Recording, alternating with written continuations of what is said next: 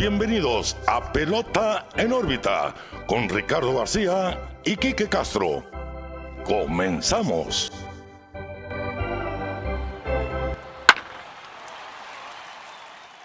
Hola, ¿qué tal? Bienvenidos a su podcast de Grandes Ligas, Pelota en órbita. En una nueva edición los saluda como siempre su amigo Ricardo García, acompañado de mi amigo y también su amigo Quique Castro. ¿Qué onda, Quique? ¿Cómo estás?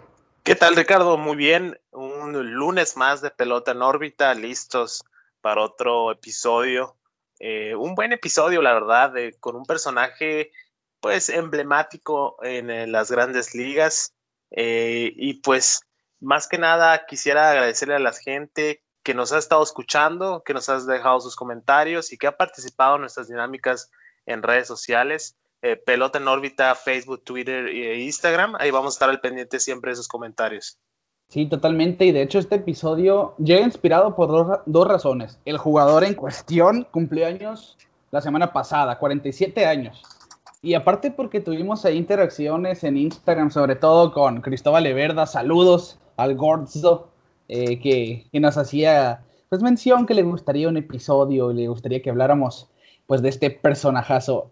Antes que nada, yo los quiero invitar a que nos sigan en las redes sociales, precisamente Instagram, Facebook, Twitter, como pelota en órbita en todos lados para que vean nuestro contenido, imágenes, clips, contenido de este podcast, como también pueden encontrar los episodios en YouTube, todos los episodios, todas las semanas, ahí van a estar disponibles en aquella plataforma también. Y bueno, Kike, sin más preámbulos, comencemos. Y si, bueno, ya vieron la portada del episodio. Curiosamente, la semana pasada hablamos de Ichiro Suzuki, que fue el bateador que más veces enfrentó a este pitcher. 118 apariciones contra Bartolo Colón. Ichiro batió de 299 con tres cuadrangulares, así que ahí está ese dato que relaciona los dos episodios, si no lo han escuchado pues bueno, ahí pónganlo en la cola para escucharlo después, Ichiro. Y de esta manera que, entonces comenzamos. Bartolo Colón, Big Sexy. El Big Sexy. es sin duda uno de los más queridos por la afición. Y es que este pitcher que, que probó que no se necesita tener una muy fuerte recta de más de 95 millas para tener una exitosa y larga carrera. Jugó para 11 equipos, a final de cuentas. Sí, un trotamundos en 21 años eh, pues fíjate, el principio de su, de su carrera era un pitcher de poder. Eh, en su Scouting Report podíamos eh, ver que el Scout lo único que escribió es la mejor recta que he visto en mi vida. Y pues eso hablaba del tipo de jugador que era Bartolo Colón. debutó muy joven, a los 24 años, con los indios de Cleveland. Y pues fue una carrera, pues, con altos y bajos, pero estuvo ahí. Eso yo creo que es la clave, ¿no, Ricardo? Que estuvo ahí, 21 años de carrera, no cualquiera puede tener esa hazaña. Y también nos enseñó que no necesitas eh, tener el cuerpo más atlético para ser un gran atleta. Claro, pero bueno, no juzguemos un libro por su portada, Kike. Claro, claro, A pesar de tener esa complexión robusta, gorda, ay, me mordí la lengua. era muy atlético, era bien atlético Bartolo Colón y, lo demostró sobre el montículo haciendo algunas jugadas a la defensiva que pareciera que él no las podía hacer, bueno, pues con los ojos cerrados y una mano atada a la espalda la realizaba. Pero bueno, Kike, a pesar de que al principio de su carrera este pitcher tuvo una recta muy fuerte, como decías, el scouting que decía que tenía la mejor recta que este scout vio en su vida, pues sí, cerca de las 100 millas cuando llegó a las mayores con los indios de, Cleveland, pero conforme su carrera fue madurando comenzó a usar más su recta de dos costuras. Y yo creo que ese picheo es el característico, ¿no? De Bartolo Colón, esa recta de izquierda derecha, de derecha izquierda, que bailaba a los, a los bateadores y que pues lo mantuvo, ¿no? Tantos años en las mayores. Y de hecho el dato curioso aquí es que casi el 90% de los picheos que utilizaba fueron rectas, ya sean cortadas de cuatro costuras, pero fue recta y solamente en ocasiones utilizaba ese cambio o un slider, pero contra los zurdos. En fin, 21 años de carrera son muestra que mientras mantengas la pelota en la zona de strike, tú te puedes mantener en las mayores. Sí, y bueno, más que nada es, eh, eh, podemos tomar el ejemplo de Mariano Rivera. Mariano Rivera, el único picheo que manejaba al 100% era la recta de dos costuras, el quarter. Sí. Y y aún así dominaba. Todos los bateadores eh, sabían que venía esa pelota. Todos sabían que venía esa pelota y aún así eh, Mariano rompió todos los bats posibles y yo creo que es el mismo caso de Bartolo Colón. Eh, pues tomar esa iniciativa de evolucionar como pitcher, pues al final de cuentas el brazo se va muy rápido, Ricardo, es muy difícil mantener el brazo tirando más de 100 millas o 100 millas y al final de cuentas Bartolo supo usar sus picheos y lo demostró en el campo con 21 años de trotamundos, pero 21 años en la liga. Sí, dices, de trotamundos fueron 21 años en la liga, 18 en la americana, 5 temporadas donde estuvo en la nacional también, ya sean medias temporadas, por eso digo que 5, eh, que incluyeron a los indios de Cleveland, los Angels, los Mets, los Atléticos de Oakland, los Twins de Minnesota, los Bravos de Atlanta, los Mediarrojas de Boston, los Rangers de Texas, los ya extintos Expos de Montreal, los Yankees y los White Sox. Sí, son, pues algunos equipos, son 11 equipos con los que estuvo Bartolo Colón, pero yo siento esos 21 años, Kike, fueron muestra de que este jugador ama el béisbol. Y, y de hecho, ahora no está retirado, eh, hay que ser pie de eso, no está activo porque los equipos obviamente prefieren darle su puesto a un pitcher más joven o en proceso. Pero Bartolo Colón ahora a sus 47 años está dispuesto a seguir jugando. Actualmente está con los acereros de Monclova. Y no me hace dejar mentir. Yo siento que parece que nadie se divierte más que él en el terreno de juego. Sí, claro. Y lo podemos ver ya en sus últimos años. Eh, ya 42, 43 años que estuvo con los eh, Mets de Nueva York, se notaba cómo disfrutaba el juego, con esas jugadas extrañas que hacía, no sé si te acuerdas, una en primera, que te hace un tiro a primera base por atrás de la espalda y te quedas, no, no cualquiera puede hacer ese tipo de jugadas y se notaba cómo se reía en el campo. Sí, ni los jóvenes, Sí, ni los jóvenes de ahora a veces se eh, muestran ese amor al juego y eso es algo muy notable de Bartolo Colón, eh, que a pesar de su edad eh, nunca nunca, pues nunca se rajó, Ricardo, siempre estuvo al pie eh, y dándolo todo. Al final de su carrera sí se vinieron sus números muy arriba, con un porcentaje de carreras limpias muy alto, pero pues es parte de, eh, así es el juego, no se puede mantener 100% dominando eh, un, pitcher, pero se nota que sigue con esa chispa de querer jugar, como mencionas, está con ahorita con los acereros de Monclova, mm, una firma que para mí me, me llamó mucho la atención, pero bueno, se nota que Bartolo Colón sigue eh, queriendo estar involucrado en la pelota y de hecho hace unos días eh, se vio una nota que decía que quería volver a los Mets de Nueva York, porque en los Mets de Nueva York eh, se dio esa popular, popularidad de Big Sexy. Sí, sí, sí, de hecho yo siento que es esa época donde Bartolo Colón como que empezó a llamar más reflectores, ¿no? Se empezó a agarrar del cariño de la afición de una manera más grande de lo que había hecho anteriormente, porque siempre ha sido conocido por su forma de ser, su forma de jugar pero sí, con los Mets como que resaltó, ¿no? Yo creo que no nos vas a dejar mentir. Es nuestra época favorita, ¿no? Para pelota en órbita, la época de los Mets de Bartolo Colón es la mejor. Claro. Y Kike, más tarde, más tarde vamos a ver ese punto, incluyendo la jugada que mencionabas. ¿Qué te parece si empezamos desde el principio, como, como dirían? Vámonos para atrás. Ok. Curiosamente, el dato para pantallar al suegro, si les preguntan, ay, ¿cuándo empezó a jugar Bartolo Colón? Bueno, aquí está el dato. Él empezó a jugar béisbol a los 14, ya grande técnicamente. Para, bueno, para, para iniciar un deporte nuevo a los 14. Un deporte tan complicado como el béisbol si estaba pues ya avanzado de edad, ¿no? Y curiosamente, en una columna del New York Times del 2015, dice Bartolo Colón que él aprendió su ética de trabajo de su burro mascota, el cual se llama Pancho. Y en este burro, Kike, fíjate, él iba a los campos de béisbol, donde jugaba, donde entrenaba. Pancho, su burro mascota, es técnicamente su inspiración, se podría decir, para, para jugar pelota.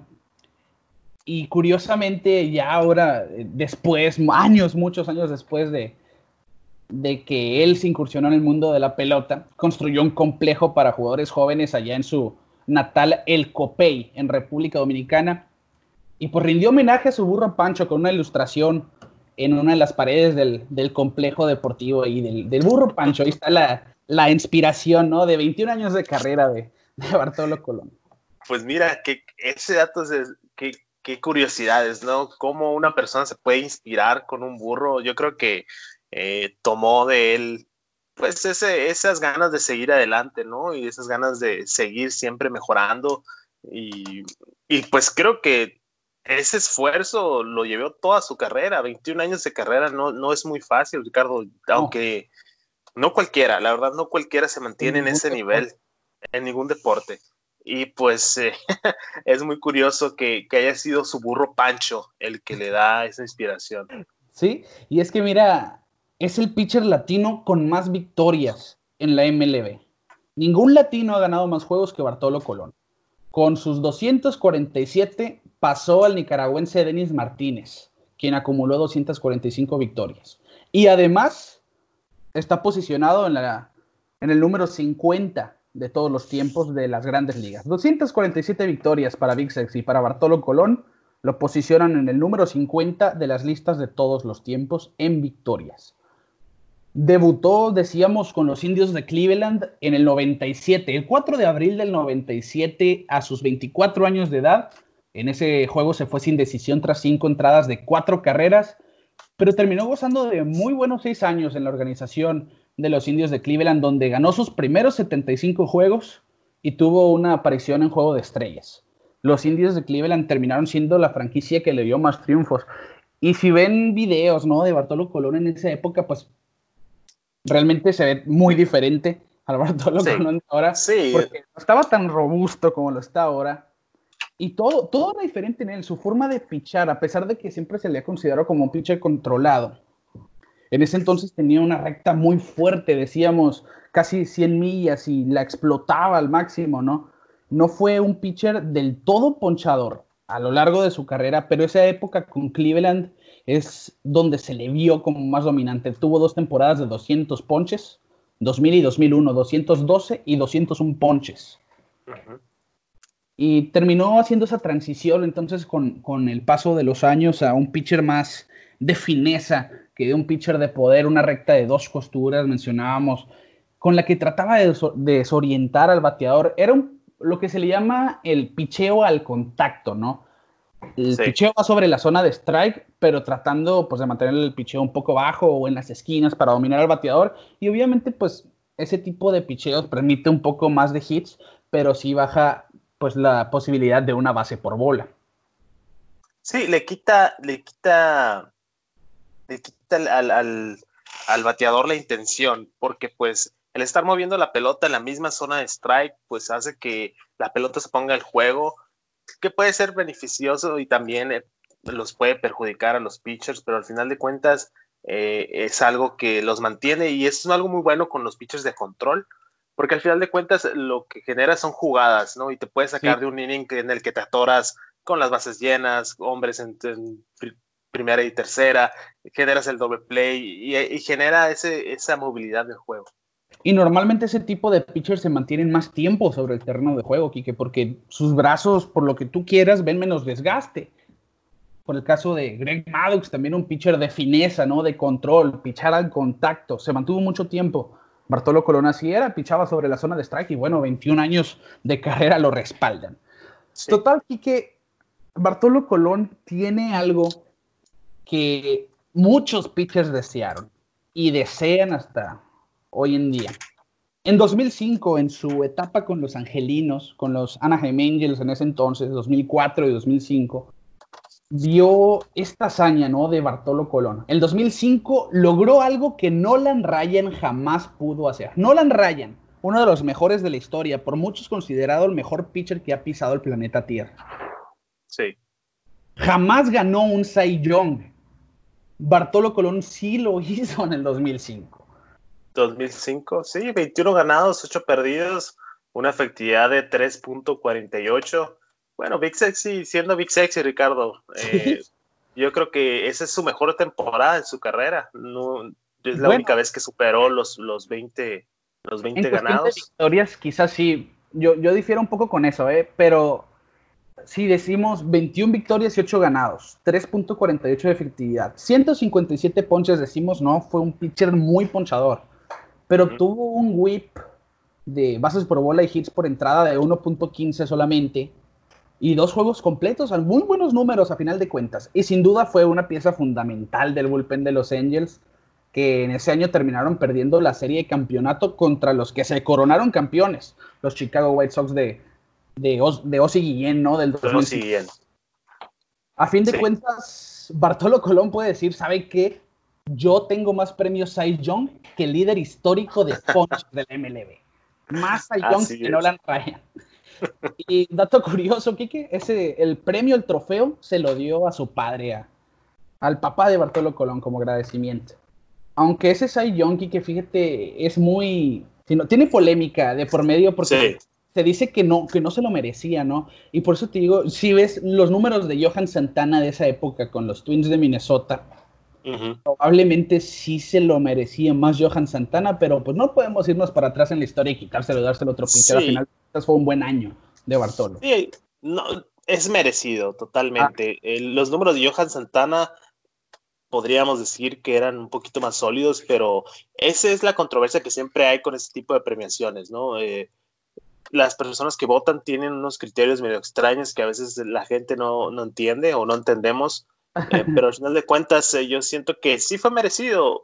O sea, no, no son malos sus números de la temporada, su equipo llegó a, postemporada y yo creo que eso lo toman mucho en cuenta. Sí, muchas veces ese factor de los playoffs es muy importante, aunque realmente Bartolo Colón no fue en, el 2005, en cuestión de la postemporada, no marcó mucha diferencia que digamos, pero bueno, los White Sox terminaron eliminando a los Angels, cuatro juegos contra uno en la serie de campeonato de la americana. Pero bueno, así terminó la época en los Angels de Bartolo Colón. Fueron tres años donde pues ganó el Cy Young en uno, los otros dos no le fue. Fueron cuatro años con los Angels, perdón, ¿eh? Pero solamente en ese año de Cy Young le fue bien, en el 2005. En los otros años tuvo porcentajes de carreras limpias de 5 para arriba. Pésimos, realmente pésimos. Pero Kiki, curiosamente, en el 2004, su primer año en Anaheim, ganó 18 juegos a pesar de 5.01 de efectividad. Es por eso que te eh. digo que la, categoría de las victorias es algo muy ambiguo, ¿no? No es algo que, te garantice el premio al Cy Young. Puedes permitir seis carreras por juego, pero ganar todos porque tu equipo anotó siete. Sí, sí, es, es algo que, que, al final de cuentas no se sienta 100% en el criterio del Cy Young. Ah, yo creo que antes sí era un poco más ganados y perdidos. Ahora ya en, estos tiempos más modernos ya toman en cuenta otras estadísticas. Eh, podríamos hablar de pitchers como Félix Hernández, que también eh, ganó el Cy Young, a pesar de no tener eh, buenos ganados y perdidos con el equipo de Seattle, porque al final de cuentas un pitcher te puede tirar cinco entradas en blanco o cinco entradas de una carrera y si tu equipo no te apoya ofensivamente, pues eh, te vas con la perdida. Pues es, uno de los grandes problemas de irse con el ganados y perdidos. Sí, y lo vimos también ahora con, con Jacob de Grom, por ejemplo, sus dos años de Cy Young. 10 y 11 victorias respectivamente en 32 salidas por año. Estamos hablando que pues él dominó, ganó el Cy Young en ambas temporadas, tuvo una efectividad de 2.40 para abajo, 1.70 en 2018 y 2019 de 2.40. La efectividad, los ponches, el whip, otras estadísticas realmente te dicen qué tan dominante fue un pitcher y siento yo que las victorias debería ser la última que se debe considerar para el premio Cy Young. Después podemos tener un muy buen debate de eso, Kike. Sí, sí, sí. Total, ¿no? Que Bartolo Colón terminó su época con los Angelinos, cuatro años donde decimos, pues vio un All-Star y vio un premio Cy Young en el 2005. Estuvo brincando de equipo en equipo, 2008 con los Medias Rojas, 2009 con los Medias Blancas, 2011 con los Yankees, y nos vamos a ir hasta el 2012, a su segundo aire, lo vamos a llamar, el segundo aire de su carrera, cuando firmó con los Atléticos de Oakland. Yo siento que este punto es donde Bartolo Colón ya empieza como que realmente a tomar otra vez control de su carrera sobre el montículo, ¿no? Porque venían muy malos, ¿no? Después de, te digo, esos cuatro años con los angelinos, de cuatro, tres tuvieron porcentaje de carreras limpias arriba de cinco. Y después de eso solamente tuvo un año con efectividad de tres, con los Medias Rojas, y fue 3.92, casi de cuatro. Pero cuando llega a los Atléticos de Oakland en el 2012, se ve ese segundo aire, donde ganó 10 juegos, perdió 9, 3.43 de efectividad en 152 entradas lanzadas. Y esto lo hizo a sus 39 años. Estamos hablando de ya veterano. Sí, ya, ya muy veterano. Ya a esa edad de ya un pitcher que gane 10 juegos y, con esa efectividad es muy raro, Ricardo. Y solo las grandes estrellas. Y bueno, yo creo que Vic Sexy se está poniendo en ese, en ese tiro, ¿no? En ese, en ese escaldario de ser estrella. Porque pues eh, a sus cuarenta y tantos eh, logró una popularidad, y más adelante lo vamos a platicar, que pocos han llegado a tener. Y, y, es precisamente en esta época con los Atléticos de Oakland donde esa popularidad empieza a subir. El 18 de abril de 2012, contra los Angels, su antiguo equipo, lanzó 38 strikes consecutivos. Dio una cátedra de control, Kike. Y estamos hablando de que eso sucedió entre la quinta y la octava entrada. O sea, el juego ya estaba avanzado, el juego ya estaba adentrado. Tenía más, más que pocos picheos, me explico. Ya estaba a sus 39 años en la quinta entrada, entre la quinta y la octava entrada, lanzando 38 strikes consecutivos. Estamos hablando de que este tipo sabía pintar las esquinas, sabía mantener la pelota en la zona. Y pues claro está que se terminó llevando la victoria contra el equipo de los Angelinos, 6 por 0. Muchos se preguntarán si esto es un récord, la cuestión de los 38 strikes seguidos. Pero la verdad es que es incierto, Quique, porque no existe una certeza de años pasados, porque antes no se medían los picheos como hoy en día, como quizá los últimos 30, 40 años. Y se cree que la mayor cantidad es en 1988, ¿no? Se cree que esta, que esta cantidad de 38 strikes consecutivos es la mayor desde el 88. Y lo único evidente es que la, es la mayor cantidad desde los 30 strikes seguidos del nudillero Tim Wakefield en 1998. Sí, es, es difícil eh, tomar eh, un antecedente de esto por lo mismo que dices. Eh, no, no ah, ahorita estamos viendo una época donde hay métricas de todo, Ricardo, de todo lo que pasa en el campo hay una métrica. Y antes no se tomaba tanto en cuenta otras, eh, otras cosas que no fuera eh, strike y bola, o sea, en mm. verdad, eh, eran tiempos diferentes. Ahora el análisis del juego ha hecho que pues muchos equipos se vayan por, esa, por esas métricas. Por eso es muy difícil saber con ciencia cierta, pero pues yo creo que eh, Big Sexy, además del récord por, el, por el, número de strikes, yo creo que el mérito más grande es por su edad, ¿no? Porque sí, sí, ahora es muy difícil que un, que un pitcher abridor te, te supere la quinta entrada. Eso no lo, ya es muy raro. Ahora vivimos en una época de bullpen donde ya en cuanto el pitcher abridor muestra signos de decadencia o que ya no está rindiendo, meten al bullpen y el que el bullpen se encargue. Entonces yo creo que eso es lo que le da un poquito más de mérito a esto de Big Sexy. Sí, totalmente. A sus 39 años lanzando 38 strikes seguidos de la quinta a la octava entrada, simplemente impresionante. Eso fue en el 2012. Y es este año donde está el único punto negro, el negrito en el arroz de la carrera de Bartolo Colón, pues dio positivo testosterona y tuvo que servir a una, a una suspensión de 50 juegos. Testosterona, una de las sustancias prohibidas, claro está, de las grandes ligas. Y pues bueno, yo en, encuéntrenle otro punto malo a Bartolo Colón, creo que no existe, pues a sus 39 años recurrió a esta sustancia prohibida, pero nosotros no queremos hacer mucho que a esto porque sí, sí. hoy lo vamos a admirar más que otra cosa. Que ver cosas negativas, aunque sea la más mínima, yo creo que no vale la pena en este momento. Sí. Bueno, eso fue en el 2012 y en el 2013, en su temporada de 40 años, se le vio el segundo aire definitivo en su carrera, pues terminó sexto en la votación al Cy Young, la que ganó Max Scherzer, tras dejar numeritos acumulados de 18 victorias y 6 derrotas, 2.65 de efectividad, 3 blanqueadas, 3 blanqueadas, la mayor cantidad del MLB. Esto lo hizo a sus 40 años. En su temporada de Cy Young tuvo dos juegos completos, pero no fueron blanqueadas. Y lanzó 190 entradas, con 117 ponches y por supuesto fue All-Star.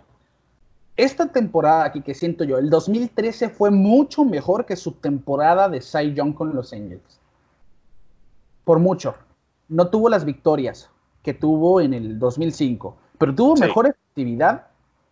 Tres blanqueadas, estamos hablando que a sus 40 años lanzar tres blanqueadas se me hace algo impresionante, sinceramente.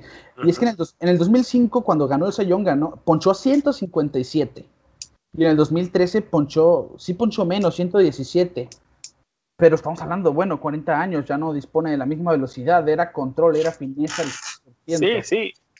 Imagínate, y, luego, pues ya son ocho años de diferencia. Eh, la liga es otra, o sea, de un año a otro la liga cambia y yo creo que los números son excelentes del 2013, pero pues ya estamos hablando que lo estamos comparando con pitchers del calibre de Max Scherzer, eh, que en ese año con Detroit tuvo un temporadón que estuvieron cerca de, de, estar en la Serie Mundial, pero pues al final de cuentas no les dio. Y entonces te está hablando del nivel que estaba manejando Bartolo Colón a sus 40 años de edad en el 2013. Entonces, eh, y tener un, año así, ser All-Star, um, a pesar de, del puntito negro, yo creo que es de admirarse que al final de cuentas seguía demostrando que tenía mucho que dar y todavía traía en el tanque.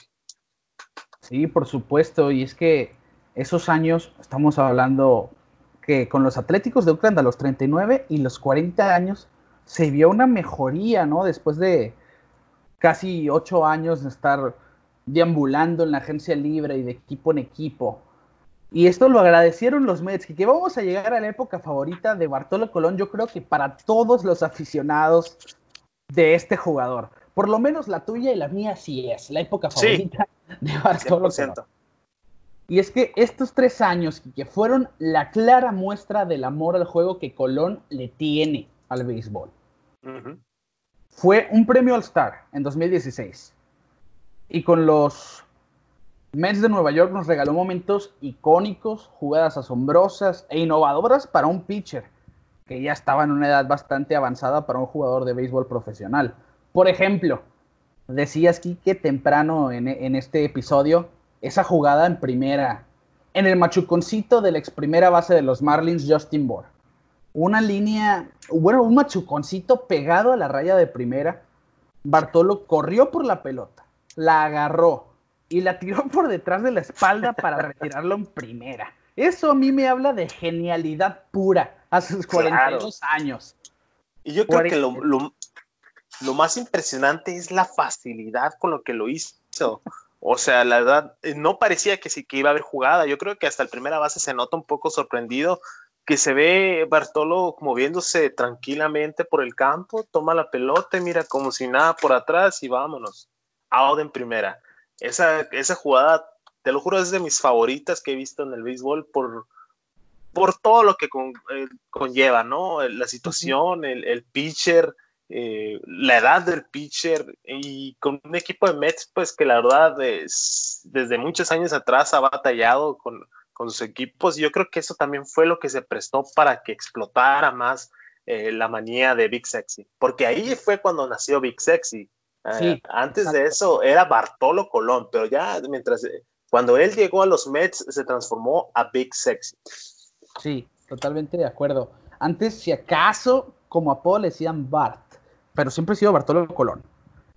Y fíjate, esa jugada fue en el 2015, pero siempre ha sido un muy buen pitcher a la defensiva, ¿eh?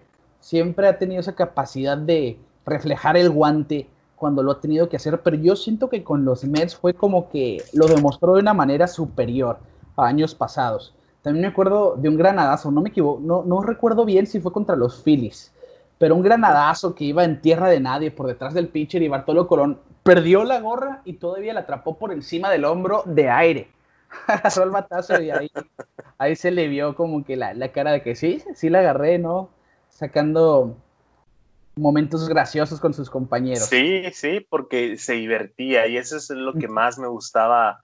Bueno, me gusta porque todavía es un jugador activo de verlo en el campo, que se nota que ya ahorita al final de su carrera, siento que ya no se toma muy en serio a sí mismo y disfruta, disfruta lo que está haciendo y yo creo que eso se demuestra mucho eh, en el campo y le da ese, ese sabor al béisbol, ¿no? Y más el sabor latino, de ese sabor de, de que como que si estuvieras jugando nomás una reta, aunque estés en el escenario más grande del béisbol. Sí, totalmente de acuerdo. Y fíjate, con los Mets en ese 2015, que los vieron como subcampeones ¿no? del mundo, perdieron la Serie Mundial contra los Royals de Kansas City, pues a él no le fue del todo mal en los playoffs. En la serie divisional contra los Dodgers tuvo tres apariciones de relevo, donde tuvo efectividad de 4.50. En la serie de campeonato contra los Cubs tuvo un juego de relevo también, donde, donde ganó y tuvo tres apariciones como relevo en la, en la Serie Mundial contra los Royals de Kansas City, donde perdió un juego. No estuvo en la rotación de los playoffs, pues claro, estaba aquella rotación de del joven Jacob DeGrom, Noah Syndergaard, Matt Harvey, y quedaba, bueno, quedaba de lado el veterano, pero que estuvo aportando desde el bullpen. Al final de cuentas, eh, ayuda a tener esa presencia, ¿no? En el equipo. Más con ese tipo de, jugadores que se venían, varios talentos, encabezados por Matt Harvey, eh, que venían con todo. Lástima que no han funcionado las cosas ahí en Nueva York, pero eh, esa presencia en el, en el bullpen es, es, esencial para que estos jóvenes den el paso más, eh, el paso adelante más que nada. Sí, y dejarles una pauta, ¿no? Porque curiosamente esos pitchers de los Mets, todos son pitchers de poder no a Syndergaard, que ahora lo vemos recuperándose de una Tommy John, Matt Harvey, que no ha salido de la lista de lesionados por más que quiere con los diferentes equipos. Jacob de Grom es el único que se ha mantenido sano. Y pues enseñarles a que no dependan, tan, no dependan tanto de su recta, que usen más su repertorio, que sean más inteligentes ¿no? Al, a la hora de pichar. Y ahí dejó la pauta, ¿no? Marcó su línea Bartolo Colón y dejó ese ejemplo. Pero bueno, Quique, el momento más icónico de Bartolo Colón, tú ya sabes de qué estoy hablando. Claro, claro, claro todos saben de qué estoy hablando sin siquiera comenzar a hablar sobre ello. A mí me gustaría escuchar la versión de James Shields de este suceso, ¿eh? del pitcher que lo permitió. Porque la de Bartolo Colón ya la, ya la he leído, ya la he escuchado. Pero yo jamás he visto a James Shields hablando sobre que le permitió home a un bateador que batió de .84 en su carrera de las grandes ligas. James Shields, el entonces pitcher de los padres, es el único pitcher que le permitió cuadrangular a Bartolo Colón. Y es un cuadrangular histórico, ¿eh? porque primero por, por lo improbable, porque Bartolo fue un pitcher pues que la mayoría de su carrera estuvo en la Liga Americana y más que nada, pues eh, estamos hablando del 2016. Ya Bartolo ya tenía sus 43 años y, y pues lo puedes, si escuchas la narración de los, de los Mets de Nueva York, es mágica. Yo creo que ese momento eh, todos, todos en el estadio lo disfrutó porque tremendo palo que le pega a Bartolo Colón, a James Shields, ¿eh? y la verdad, hasta la fecha eh, me lo recuerdo y se me pone la piel chinita porque eh, es, eh, fueron 19 temporadas, Ricardo, para que Bartolo Colón pegara su primer home run. Es, el, es, el, jugador más viejo en pegar su primer home run. Y pues, en las mismas palabras de Bartolo, dice: Todas las veces que yo veo una recta, siempre doy el swing largo. no le pego a las curvas. O sea, aún así él se puso en su plan de, de, bateador y, y, pues ese momento yo creo que engloba toda la magia que era Bartolo Colón en los Mets, ¿no? Aunque fueron tres años nomás, eh, lo podemos ver cómo disfrutaba el juego y, y, recordar la narración. Yo creo que la narración te lo dice todo, entre risas, alegría, eh, todo, todo, era todo el paquete. Ese momento es, es, es mágico. Totalmente. Y es que era una recta al centro, ¿eh? de 90 millas de James Shields en el Petco Park de los Padres de San Diego. Y como dices, Quique Bartolo la vio y le tiró con todo. El swing largo. Y, rindió frutos. Puso la pelota en una línea muy fuerte por el jardín izquierdo del Petco Park para su primer cuadrangular. Y como decía aquí, que está el dato para pantallar el suelo de este episodio. Es el jugador más viejo en la historia de la MLB en conectar su primer cuadrangular en las grandes ligas. Batió .84 con 163 ponches y una base por bola en 299 turnos de su carrera. Solamente conectó 25 hits en 21 años que ha jugado en las grandes ligas. Obviamente este cuadrangular fue totalmente inesperado y parecía imposible. Y esto fue como lo, como lo narró precisamente Gary Cohen, el narrador de los Mets. Lo imposible ha sucedido. The impossible has happened. Y, siento yo que sí, como dice, que es un momento histórico porque quienes conocen a Bartolo Colón como aficionados, como jugadores, sabían lo que esto representa, porque era un pésimo bateador. Y ya había tenido algunos momentos en la caja de bateo, pues que parecían chiste, parecían broma, como aquel swing donde perdió el casco y terminó todo desarreglado en la caja de bateo. Y jugadores como Neil Walker habían hablado de que ¿qué sería ver un home run de Bartolo Colón? ¿Cómo reaccionaríamos nosotros? Bueno, ese momento les cayó la boca a todos y se cuenta que ganaron la Serie Mundial, ¿no? Sí, es que eh, eh, Bartolo tenía todos los reflectores. cuando él llega a Nueva York, eh, era Bartolo Colón, no eran los Mets, era Bartolo Colón. Y todos sus turnos al bat, todo, todo lo que hacía en el campo lo veíamos. Grandes Ligas le dio mucha difusión y entonces cuando llega el home run es como que, ah, esa joyita que hacía falta en la carrera de Bartolo Colón y más que nada en la carrera de Bartolo Colón con los Mets.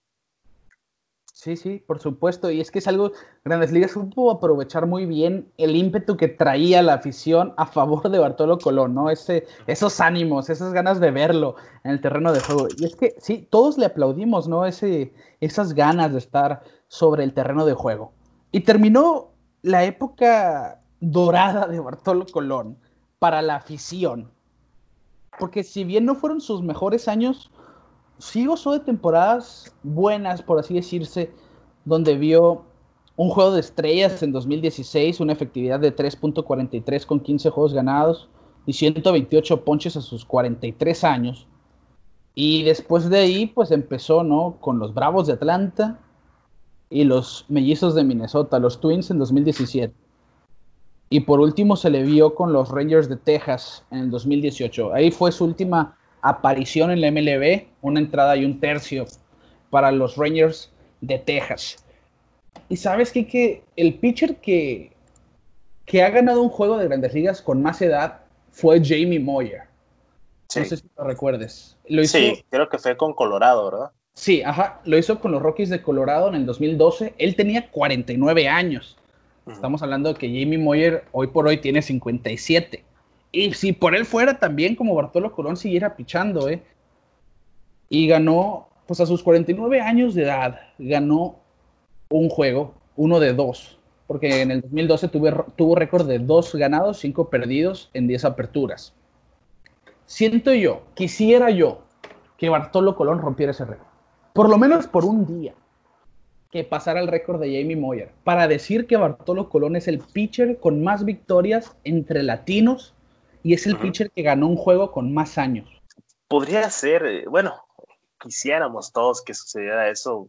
La verdad es, es difícil, como lo veo más ahorita con la situación que se vive en grandes ligas, la incertidumbre que se va a ver eh, eh, temporada o no pero pues él tiene toda la disposición, ¿eh? Él ha dicho abiertamente que quiere volver y quiere volver con los Mets de Nueva York. O sea, no, no nomás volver a grandes ligas, quiere específicamente volver con los Mets, porque pues eh, yo creo que él gozó igual que nosotros estar ahí en Nueva York eh, y se notaba en el campo.